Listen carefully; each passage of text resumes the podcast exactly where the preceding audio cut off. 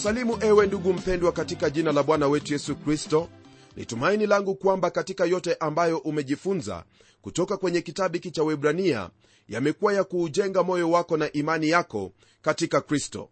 Nam twaendelea kujifunza zaidi kutoka kwenye kitabu hiki ambacho hasa chaelezea kuhusu habari za huyo aliyetufia msalabani ambaye pia ni kuhani wetu mkuu jina lake yesu kristo. Somo letu latoka kwenye aya ya pili hadi 19 ya sura ya ila nitaanza kusoma kwenye aya hiyo ya kwanza kusudi tupate msingi kwa habari za huyo melkizedeki kuhani wa mungu aliye juu sana. Neno lake bwana lasema yafuatayo kwenye aya ya kwanza na ya pili. Kwa maana melkizedeki huyo mfalme wa salemu kuhani wa mungu aliye juu aliyekutana na ibrahimu alipokuwa akirudi katika kuwapiga hao wafalme akambariki ambaye ibrahimu alimgawia sehemu ya kumi ya vitu vyote tafsiri ya jina lake kwanza ni mfalme wa haki tena mfalme wa salemu maana yake mfalme wa amani.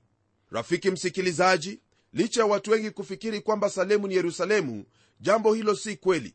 Hii ni kwa kuwa salemu siyo mahali bali ni neno ambalo lina maana ya amani. Tena maandiko hayasemi kwamba melkizedeki alikuwa mfalme wa yerusalemu bali maandiko hayo yanatuambia kwamba alikuwa mfalme wa amani. Jina hilo melkizedeki ni jina ambalo lina maana yake. Jina hilo ambalo ni majina mawili yaliyounganishwa yani melek ambayo ina maana ya mfalme na zedeki yenye maana ya haki.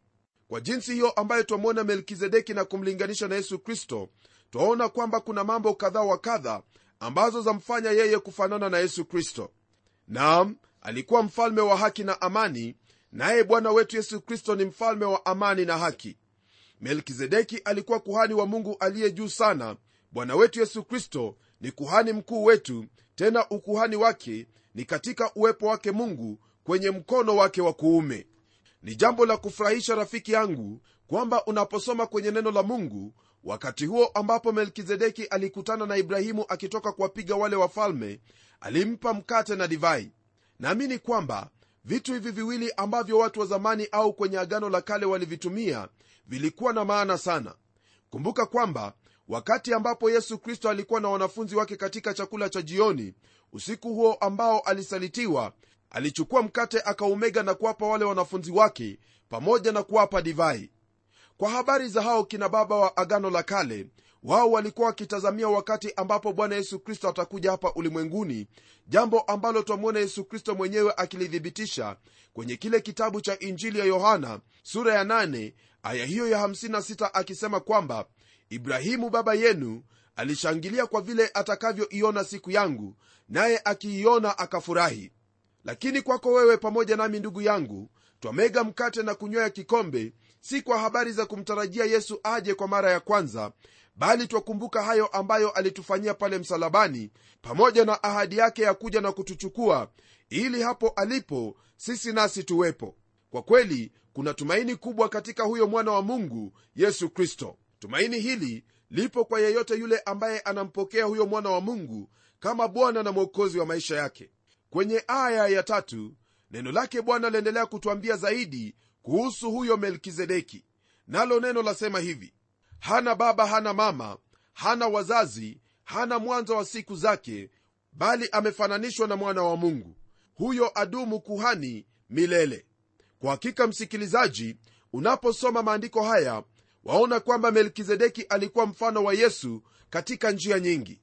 Kama vile bwana yesu alitoka katika umilele na kurudi huko hana mwanzo wala mwisho ndiye alfa na omega yaani mwanzo na mwisho hauwezi kwenda mbele yake katika wakati ujao kwa kuwa yupo huko na hauwezi kurudi nyuma ukamkosa kwa kuwa nyakati zote zi katika yeye.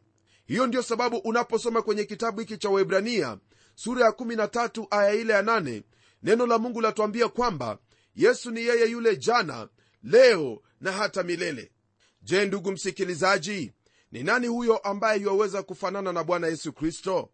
Unapotazama kwenye kitabu cha mwanzo wapata karibia chanzo cha kila kitu. Kwa habari za watu utapata uzao wao kama vile adamu alimzaa sethi naye sethi akamzaa fulani na huyo fulani akamzaa fulani na kadhalika. Lakini kuna mmoja ambaye hatuna habari za kule alikotoka hana wazazi hana mama wala baba naye huyo ni melkizedeki.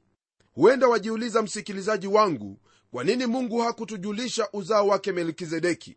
Nam sababu ni kwamba melkizedeki alikuwa awe ni mfano wa huo ukuhani ambao bwana yesu kristo atakuwa nao. Hii ni kwa mujibu wa unabii uliopo kwenye zaburi ya 110 ambapo twamwona melkizedeki akiwa ni mfano wa kristo kwa jinsi hii kwamba kristo ni mungu wa milele na kama mwana wa mungu yeye ni kuhani na ukuhani wake ni wa kudumu milele na milele. Kisha tunapogeukia aya ya nne twaingia kwenye kipengele ambacho chanena au kuzingatia ukuhani wake kristo ambao ni ukuhani mkamilifu. Neno la mungu lasema hivi kwenye aya ya nne. Basi angalieni jinsi mtu huyo alivyokuwa mkuu ambaye ibrahimu baba yetu mkuu alimpa sehemu ya kumi ya nyara. Ndugu msikilizaji aya hii yatuonyesha wazi kwamba ibrahimu alitambua kwamba melkizedeki ni mkuu kumliko na kwamba alikuwa kuhani wa mungu aliye juu sana na kwa ufahamu huo ibrahimu alimpa sehemu ya kumi ya nyara.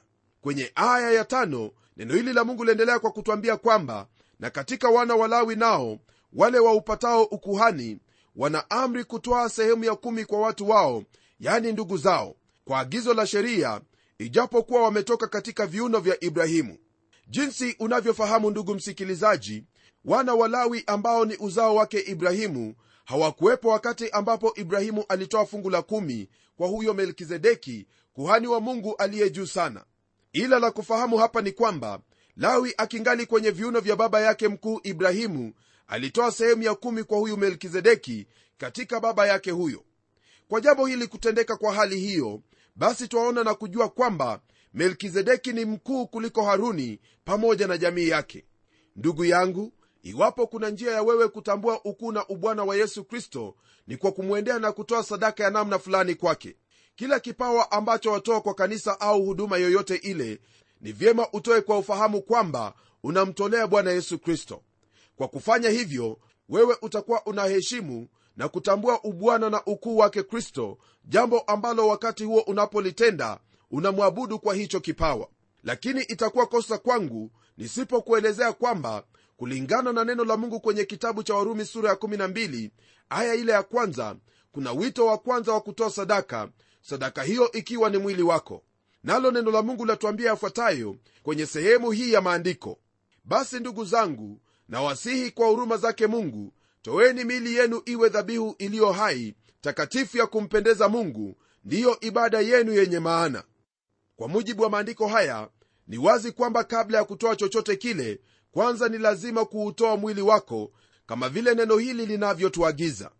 Naam jambo hili haliwezekani kwa mtu awaye yeyote tu bali lawezekana kwa hao ambao wameyaweka matumaini yao katika yesu kristo yani wamemwamini kuwa yeye ndiye bwana na mwokozi wa maisha yao.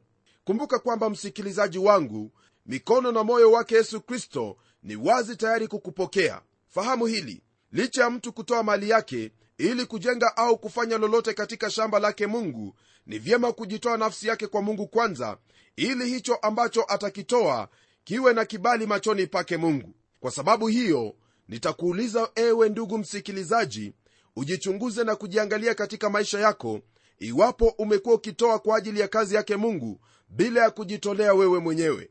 Ni vyema ujitolee wewe mwenyewe kwanza kabla ya kutoa vipawa ili kuendeleza kazi yake mungu. Maana hata hivyo ambavyo wavitoa vyote ni vya mungu. Maana yeye ndiye muumba wa yote yanayoonekana na yasiyoonekana. Tunapoendelea kwenye aya ya sita neno lake mungu lina haya ya kutwambia. Bali yeye ambaye uzazi wake haukuhesabiwa kuwa umetoka kwa hao alitoa sehemu ya kumi kwa ibrahimu akambariki yeye aliye na ile ahadi. Unaposoma habari za melkizedeki na ibrahimu ni rahisi kwako kufikiri kwamba ibrahimu ni mkuu kuliko huyo kuhani. Lakini hivyo sivyo ilivyo maana melkizedeki ambaye neno la mungu lasema kwamba hakutoka katika sehemu ya ibrahimu yani hakuwa myahudi kwa kuwa wakati huo ambapo ibrahimu alikutana na huyu melkizedeki wayahudi hawakuwepo ila walikuwepo katika viuno vya baba yao mkuu. Pamoja na hiyo melkizedeki alikuwa kuhani wa mungu aliye juu. Nam hakuna mtu anayejua alikotoka melkizedeki au jinsi ambavyo alimjua mungu. Hatuna habari zake kinaganaga kama vile hatuwezi kumjua yesu kristo kinaganaga kwa kuwa yeye ni mungu. Hilo ndilo lipo kumuhusu yesu kristo na huyo melkizedeki na yeyote ambaye ndugu msikilizaji atadai kwamba ana maelezo zaidi kuhusu hawa wawili yani yesu na melkizedeki kuliko yale ambayo twayapata kwenye biblia usimwamini hata kidogo. Maana hayo ambayo atakuelezea atakuwa akiabuni toka kichwani mwake. Ukuu wa huyu melkizedeki waendelea kuonyeshwa kwenye aya ya saba kwa maneno yanayofuatia. Wala haikanushiki kabisa kwamba mdogo hubarikiwa na mkubwa. Ndugu msikilizaji ibrahimu alibarikiwa na huyo melkizedeki jambo ambalo laonyesha kwamba melkizedeki alikuwa mkuu kuliko huyo baba wa wayahudi. Kwa hili napenda kusema kwamba wewe pamoja nami tunapomwabudu yesu kristo twatambua ukuu wake na kwamba anastahili sifa na ibada yetu. Nayo aya ya nane yaendelea kwa kusema hivi na hapo wanadamu wapatikanao na kufa hutoa sehemu ya kumi bali huko yeye ashuhudiwaye kwamba yu hai. Kwa mujibu wa maandiko haya ambayo tumeyasoma rafiki msikilizaji ni wazi kwamba aya hii yanena kuhusu wale wa nyumba ya lawi ambao walikuwa makuhani na pia walipokea sehemu hiyo ya kumi hao ndiyo ambayo neno la mungu latajia hapa kwamba walipatikana na kufa. Lakini huyu anayeshuhudiwa kwamba yu hai ni melkizedeki. Kwa huyo melkizedeki ibrahimu alitoa sehemu ya kumi. Jambo ambalo twajifunza toka sehemu hii ni kwamba twaweza kujitoa kwake mungu naye mungu atatupokea. Unapojitoa kwake msikilizaji ni kweli kwamba mungu hapati lingine zaidi lakini wewe ndiwe ambaye watosheleka katika maisha yako maana mungu alikuumba hivi kwamba hakuna chochote ambacho chaweza kukutosheleza isipokuwa kumwendea huyo mungu ambaye alikuumba. Kwenye aya ya tisa na kumi, neno la mungu liendelea kwa kutwambia hivi. Tena yaweza kusemwa ya kuwa kwa njia ya ibrahimu hata lawi apokeaye sehemu ya kumi alitoa sehemu ya kumi kwa maana alikuwa katika viuno vya baba yake hapo melkizedeki alipokutana naye. Ndugu msikilizaji hili ambalo twalisoma kwenye maandiko haya yanena kuhusu hao ambao mungu aliwapa jukumu la kuwa makuhani mbele zake. Hili ni lile kabila la lawi ambao kama vile neno la mungu latwambia lawi alikuwa katika viuno vya baba yake na kwa njia hiyo lawi alitoa sehemu ya kumi kwake melkizedeki. Kwa njia hiyo hiyo ndugu msikilizaji wakati ambapo adamu alitenda dhambi sote tulitenda dhambi kwa kuwa sote tulikuwa viunoni mwake. Na jinsi alikufa ndivyo nasi pia twafa. Na ni kwa hilo ambalo alitenda baba yetu adamu kwa kumwasi mungu hilo ndilo ambalo wewe pamoja nami twahusishwa na ndiyo sababu sote twafa kimwili kabla ya kurudi kwake kristo hii ikiwa tu ni kwa wale ambao wamemwamini. Lakini kwa wale ambao hawajamwamini wanapokufa basi wao hufa mauti ya milele. Kwako wewe ambaye wamwamini kristo mungu anapokutazama yeye anaona haki ya mwana wake ndani yako. Kwa kuwa katika kristo wote wafanywa haki katika kristo twaishi lakini katika adamu sote twafa. Iwapo hujamwamini kristo tayari wewe umekufa licha kwamba watembea na kuona. Hii ni kwa kuwa wewe umehukumiwa kwa mujibu wa maandiko yanayopatikana kwenye kitabu cha injili ya yohana sura ya tatu aya ile ya 18 hadi 19 ambayo yasema kwamba amwaminie yeye hahukumiwi asiyeamini amekwisha hukumiwa kwa sababu hakuliamini jina la mwana pekee wa mungu. Na hii ndiyo hukumu ya kuwa nuru imekuja ulimwenguni na watu wakapenda giza kuliko nuru kwa maana matendo yao yalikuwa maovu. Pamoja na hii ni hilo andiko katika kitabu cha warumi sura ya tatu aya ile ya 23 ambayo yasema hivi. Kwa sababu wote wamefanya dhambi na kupungukiwa na utukufu wa mungu. Lakini ukimwamini yesu neno hilo laendelea kwa kusema kwamba wanahesabiwa haki bure kwa neema yake kwa njia ya ukombozi ulio katika kristo yesu ambaye mungu amekwisha kumweka awe upatanisho kwa njia ya imani katika damu yake ili aonyeshe haki yake kwa sababu ya kuziachilia katika ustahimili wa mungu dhambi zote zilizotanguliwa kufanywa. Rafiki msikilizaji hili ndilo ambalo lafanyika mara mtu anapomwamini yesu kristo. Ni ombi langu kwamba u mmoja wa hao waliofanyika haki kwa njia ya imani kwa neema yake mungu.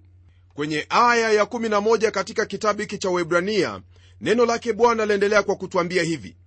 Basi kama ukamilifu ulikuwapo kwa ukuhani wa walawi maana watu wale waliipata sheria kwa huo kulikuwa na haja gani tena ya kuhani mwingine ainuke kwa mfano wa melkizedeki wala asihesabiwe kwa mfano wa haruni?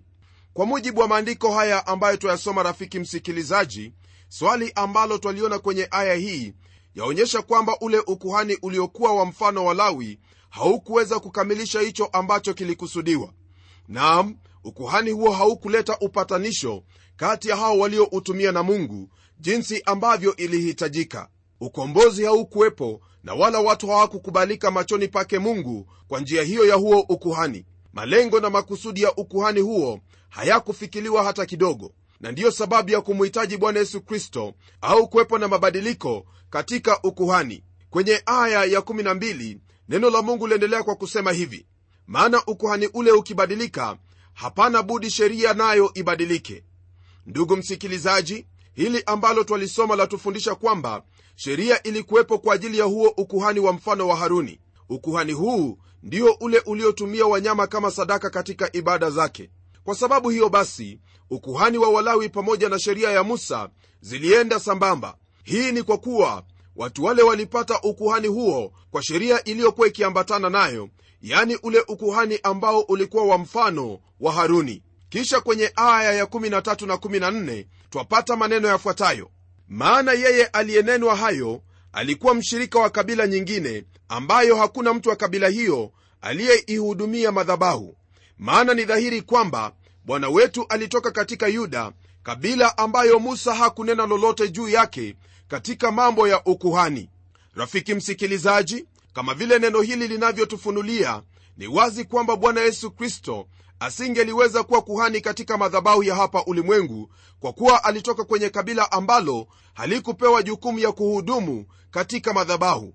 Kabila la kikuhani ambalo mungu aliwapa wadhifa huo ni lile kabila la lawi ni kwa msingi huo ndipo ilikuwa lazima kwa ukuhani kubadilishwa kwa kuwa kristo hakutoka kwenye kabila la lawi. Kwenye aya ya 15 neno lake bwana laendelea kwa kutwambia hivi tena hayo twasemayo ni dhahiri sana zaidi ikiwa ametokea kuhani mwingine mithili ya melkizedeki. Ndugu msikilizaji hili ambalo twalisoma kwenye aya hii ndilo ambalo twalipata katika unabii ulioko kwenye ile zaburi ya 110 hasa hii ilimuhusu huyo masihi atakapokuja. Neno lake bwana lasema hivi kwenye ile aya ya kwanza hadi ile aya ya nne. Neno la bwana kwa bwana wangu uketi mkono wa kuume hata niwafanyapo adui zako kuwa chini ya miguu yako. Bwana atainyosha toka sayuni fimbo ya nguvu zako uwe na enzi kati ya adui zako. Watu wako wanajitoa kwa hiari siku ya uwezo wako kwa uzuri wa utakatifu tokea tumbo la asubuhi unao umande wa ujana wako. Bwana ameapa wala hata gairi ndiwe kuhani hata milele kwa mfano wa melkizedeki. Ndugu msikilizaji hayo ndiyo ambayo neno la mungu lasema hasa kuhusu huyo masihi atakapokuja kwamba yeye atakuwa ni kuhani kwa mithili ya melkizedeki. Kwenye aya ya 16 na 17 twapata habari zifuatazo kutoka kwenye neno hili la mungu. Nalo neno lasema hivi asiyekuwa kuhani kwa sheria ya amri iliyo ya jinsi ya mwili bali kwa nguvu za uzima usio na ukomo maana ameshuhudiwa kwamba wewe u kuhani milele kwa mfano wa melkizedeki. Rafiki msikilizaji kwa kufufuka kwa yesu kutoka kwa wafu jambo hilo lilimfanya awe kuhani milele kwa nguvu za uzima usio na ukomo. Aya ya 18 nayo yaendelea kutupa habari zaidi kwa habari hizi za huyu kuhani. Nalo neno lasema haya maana kuna kubatiliwa kwa ile amri iliyotangulia kwa sababu ya udhaifu wake na kutokufaa kwake. Kwa mujibu wa maandiko haya ambayo twayasoma msikilizaji maneno haya hasa yanahusu ile sheria ya musa pamoja na ukuhani wa haruni na jinsi ambavyo yote hayo yaliyokuwepo hapo awali haikuweza kufikiliza lengo lililokuwepo yani kuleta utimilifu katika kumpatanisha mwanadamu na mungu. Ndiposa neno hilo latwambia kwamba kuna kubatiliwa kwa ile amri iliyotangulia kwa sababu ya udhaifu wake na kutokufaa kwake. Kisha kwenye aya ya19 neno hilo laendelea kwa kutwambia kwamba kwa maana ile sheria haikukamilisha neno pamoja na hayo kuliingizwa matumaini yaliyo mazuri zaidi ambayo kwa hayo twamkaribia mungu. Pamoja na maandiko haya kuthibitisha udhaifu wa sheria ile na ukuhani uliokuwepo wakati huo neno hili latufahamisha kwamba kwa njia hii mpya yaani kuja kwa kristo tumepata matumaini mapya ambayo kwa hayo twaweza kumsogea au kumkaribia mungu. Hili ni sambamba na maneno ambayo kristo alimwambia tomaso kwamba yeye ndiye njia kweli na uzima na hakuna mtu awaye yeyote yuwaweza kwenda kwa baba yaani mungu ila kwa njia ya yeye. Hili ndilo limekuwepo na ndilo litakalokuwepo hata milele. Jambo ambalo twaliona kwenye maandiko haya ni kwamba yesu kristo ana huo ukuhani wa kuendelea milele tena ni ukuhani ambao ni mkamilifu. Haruni hangeliweza kufikilia kimo chake bwana yesu kristo hata kidogo. Ndugu mpendwa tunaye huyo ambaye ni kuhani mkamilifu yani yesu kristo mwana wa mungu aliye hai. Huyo ndiye ametuletea uokovu na uzima. Na kwa sababu hiyo ndipo neno latuambia kwamba hata imekuwa mtu akiwa ndani ya kristo amekuwa kiumbe kipya ya kale yamepita tazama yamekuwa mapya. Nam hatuunganishwi tena na adamu mara tu tunapomwamini yesu kristo bali twaunganishwa na huyo aliyetuokoa anayeishi milele na milele jina lake yesu kristo. Kuna mambo machache ambayo napenda uyafahamu nayo na yanahusu ukuhani wa haruni na ule ukuhani wa bwana wetu yesu kristo ambao ni kwa mithili au mfano wa melkizedeki. Ndugu msikilizaji ukuhani wake haruni ulikuwa wa sheria sheria ambayo ilikuwa yazuia tu lakini ule wa melkizedeki ulikuwa wa nguvu nguvu ambaye yawezesha kutekeleza mapenzi yake mungu katika huyo ambaye amemwamini yesu kristo. Ukuhani wa haruni ulikuwa na sheria iliyozingatia matendo na matambiko kwa nje bali ukuhani wa melkizedeki ulikuwa na nguvu ya uzima tena ulihusisha yale ya kina katika moyo.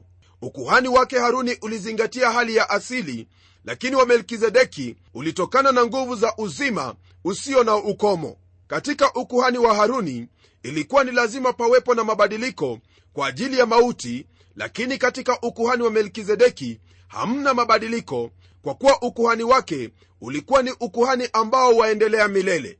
Hii ni kwa kuwa mwana wa mungu yuhai milele na kwa kuwa yeye ndiye kuhani hamna haja na kuhani mwingine kwani huyu yupo milele na milele unapotazama ule ukuhani wa haruni ndugu msikilizaji utaona kwamba ulikuwa na udhaifu na haukuweza kufikilia malengo yake. Lakini unapotazama ukuhani wa melkizedeki au yule ambaye amefanyika kuhani kwa mfano wa melkizedeki ukuhani huo unaleta tumaini jipya maana kwa huo twaweza kumkaribia mungu. Ndugu msikilizaji hii ndiyo habari ya huyo melkizedeki ambaye alikuwa mfano wa huyo atakayekuja yani yesu kristo. Nam ni kwa mfano huo ndio mwokozi wetu bwana yesu kristo amefanyika kuhani. Kwa sababu hiyo basi ni jukumu lako kujiuliza iwapo huyo ambaye wamwamini yuwaweza kukuongoza hata kufikia hapo ambapo moyo wako watamani yani kuwa pamoja na mungu milele na milele. Je rafiki yangu unatumaini katika maisha haya na ya baadaye? Iwapo hauna basi mwamini yesu kristo nawe utapata tumaini hilo ambalo halitakupotoka kwa kuwa huyo ambaye utamwamini yuaishi milele na ana huo uwezo wa kukusaidia hata mwisho. Je utafanya nini kuhusu mambo mazuri kama haya? Ni imani yangu kwamba utachukua hatua ya kumwamini huyu yesu kwa kuwa ndiye mkombozi wako. Na utakapomwamini utakuwa na tumaini hilo ambalo halitakuaibisha milele na milele. Kwa sababu hiyo sina lingine bali nitaomba pamoja nawe. Na tuombe. Baba mungu katika jina la mwanao yesu kristo na kushukuru kwa ajili ya tumaini jipya ambalo umetupa. Ni ombi langu kwamba katika maisha ya ndugu yangu msikilizaji utamsaidia kufahamu kuwa hakuna sehemu nyingine yoyote ile ambapo yoweza kupata tumaini la uzima wa milele isipokuwa katika huyo aliyekufa pale msalabani ili tupatanishwe nawe. Bwana najua kwamba kwa roho mtakatifu wako utamsaidia utamfungua macho na masikio yake na hata moyo wake ili apate kuamini hili ambalo amelisikia kwa utukufu wa jina lako. Haya ninayaomba kwa imani katika jina hilo kuu jina la yesu kristo. Amen. Kwa hakika rafiki msikilizaji iwapo kuna mtu aliye na tumaini katika maisha yake ni wewe ambaye wamwamini kristo huyo aliye na ukuhani ulio mkamilifu kwa nguvu za uzima usio na ukomo. Mungu awe pamoja nawe hadi tutakapokutana tena kwenye kipindi kijacho mimi ni mchungaji wako jofre wa njala munialo na neno litaendelea.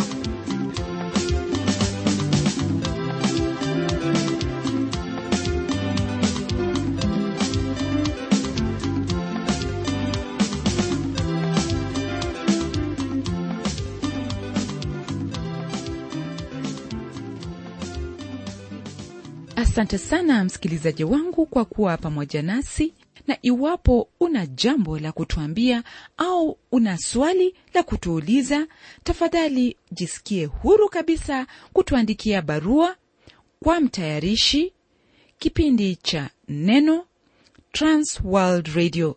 Sanduku la posta ni 21514 nairobi kenya. Au pia waweza kuniandikia email ambayo anwani yangu ni pomodo at twr co ke na kama kawaida na kusihi tutembelee kwenye websaiti yetu ambapo utapata mengi kuhusu hiki kipindi cha neno. Anwani ya websaiti yetu ni www twr africa org na hadi wakati mwingine ndimi mtayarishi wa kipindi hiki pamela umodo nikikuaga nikikutakia amani ya mwenyezi mungu. Neno litaendelea